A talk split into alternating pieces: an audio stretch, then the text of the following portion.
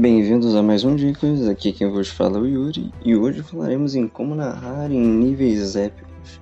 Diferenças, dúvidas, vantagens e desvantagens, abrace o seu lado épico e venha comigo.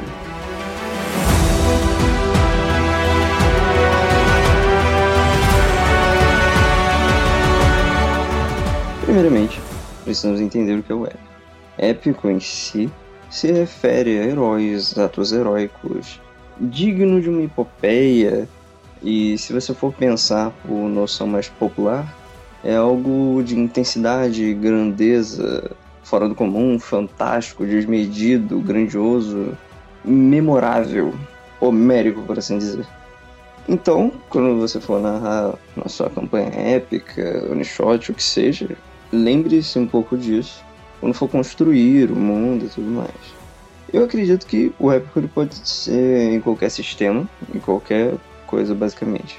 Mesmo em lugares tipo tu, coisas assim que são um pouco mais difíceis, eu acredito que na medida certa dá para fazer, porque principalmente você pensar no fato dos jogadores estarem pensando criaturas às vezes claramente invencíveis, ou coisa assim do tipo, até a própria loucura de enfrentá-las pode gerar momentos de combate ou enfrentamento, ou até um RP que puxe para momentos épicos.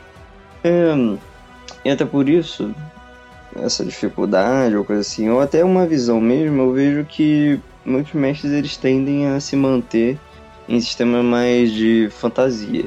Isso não é errado, até porque até muita gente que gosta de narrar essas coisas épicas tende a puxar um capa-espada, alguma coisa mais, né? Uou! E você narrando em muitos mundos fantásticos, é, como Tormenta, D&D, principalmente o D&D 5 edição, você percebe que tem uma certa dificuldade de você às vezes criar certas coerências desafios e dificuldades, e como vocês devem saber ou deveriam, o que faz o herói em si é o seu desafio, é a sua jornada. São os perigos, o anseio, o que seja que vai levar ele em sua jornada até o seu ápice. É, que durante isso ele precisa ter desafios que por si só desafiem. Então você tem que se basear nisso. Principalmente quando você pensa que em, dizer, em quinto E ou até em outros mesmos, você percebe que não tem muito conteúdo pro épico, não tem tanta coisa relacionada. Justamente tem certa dificuldade narrativa de você puxar isso. Principalmente porque você pode pensar assim: é muito mais fácil você fazer uma história pro Batman do que pro Super-Homem, pro Thor. Que enquanto o Batman ele é humano, ele tem suas dificuldades, seus anseios, coisas assim e tal. E justamente por ele ser assim, quem é mais fácil de se identificar também. E o super-homem, ele é um ser alienígena, Thor também, né? É um deus e tal. O super-homem também é visto como um. E tem poderes inimagináveis, o cara, sei lá, tem a força em, em níveis cósmicos, basicamente invencível, coisa assim e tal. É muito difícil você desafiar um cara assim, ou até fazer uma história que você consiga abranger isso e fazer as pessoas entenderem o que é um personagem assim ou atos que ele você veja que ele tá se esforçando, ele tá fazendo e não pareça forçado, ou que criou um inimigo à altura tipo, do nada só para fazer coisa. Então você tem essa dificuldade quando você vai pro sistemas épicos. É, sistemas épicos não necessariamente, mas chegar em níveis mais elevados, né? Então, muita gente acaba querendo se manter em mundos até que sejam menos fantásticos ou de nível menor, com histórias mais localizadas, coisa assim e tal. Porque, claro que tem muitas histórias boas nisso, mas é mais fácil do que. É mais fácil uma história coerente de uma vila do que você fazer uma história coerente que envolva, sei lá, o mundo inteiro. Não que você precise disso para chegar no épico, né?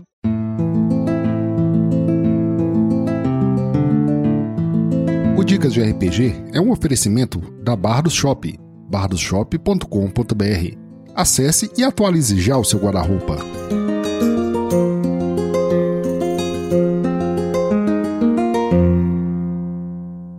Para entender o épico, saia do mundano e venha, voe no seu Pegasus alado em direção ao Kraken. quando você vai narrar um, um sistema ou campanha épica, você tem que pensar no seu limite.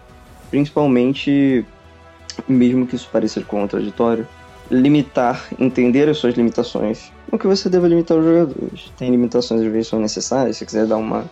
É, deixar mais mortal ou coisa assim do tipo, dependendo, algumas regras da casa pode ser necessária. Mas eu pelo menos não sou muito fã de tirar os recursos dos jogadores. Eu gosto de fazer que, que eles tenham certos recursos, que não sejam infinitos, claro, que justamente eles tenham que usá-los e usá-los com sabedoria que as coisas acabam, independente, né? E não é porque você tem o recurso que necessariamente esse recurso vai ser um Deus Ex Machina que vai salvar você. Às vezes o próprio fato de você ter certos recursos a mais é algo que te ferra em outros aspectos. E justamente quando você for, uma campanha épica tende a ter personagens com recursos, porque eles estão no nível mais alto. Se você vem de uma campanha construída, ele já tem aliados, eles têm itens que eles conseguiram, coisas que eles conquistaram. E é justamente disso que você tem que lembrar, pois a jornada traz, assim como eu disse que tem que se limitar, porque o épico nada mais é do que o extremo ou além do limite imposto geral. Então ele é aquele que é imensurável, é, é grandioso, é de uma intensidade além do comum. Então pensa assim, se um cara consegue erguer 100 quilos, 100, 110 quilos, é o, é o básico, ou mediano, né? Ou até alguém que, se no seu mundo, alguém que levanta 100 quilos é um cara muito forte, e aparece alguém que, que levanta 200, esse cara é épico automaticamente no seu universo. Mesmo que existam outros universos que tenha gente que levante mil com um dedo, no seu universo, se alguém levanta 200 quilos e a média é 100, esse cara é épico, automático. Ele fez uma ação épica. Ele não precisou ter divindade caindo na Terra. Até porque muito do épico também é, é a vibe, é o que você puxa através de música e coisa assim. Tipo. É, é aquela emoção, sabe? E justamente muito do épico vem dessa emoção. Do querer ser grandioso, do querer ser mais, do ser heróico, por assim dizer. Mesmo que seu personagem, os personagens não sejam necessariamente heróis clássicos. Às vezes até os arquetipos dos heróis improváveis é interessante, né? E mesmo que vocês sejam vilões, é, vocês podem ter atos épicos contra os heróis que estão tentando impedir os seus planos maléficos. E justamente assim, eu recomendo que você, desde o início da campanha, você entenda esse limite e entenda que o épico existe no seu mundo, não seja nada jogado. Então você vai começar introduzindo as coisas que tem de comum no mundo, assim tal. Principalmente se for um mundo fantástico, você é bom que você já introduza isso para não parecer que está meio jogado. Porque você pensa assim, imagina que você tem um mundo medieval basicão lá, ah, lá, seus humanos com cavaleirinhos, é, arqueiros, reis, casas, coisa assim e tal. Aí você faz isso até o tal nível com o pessoal.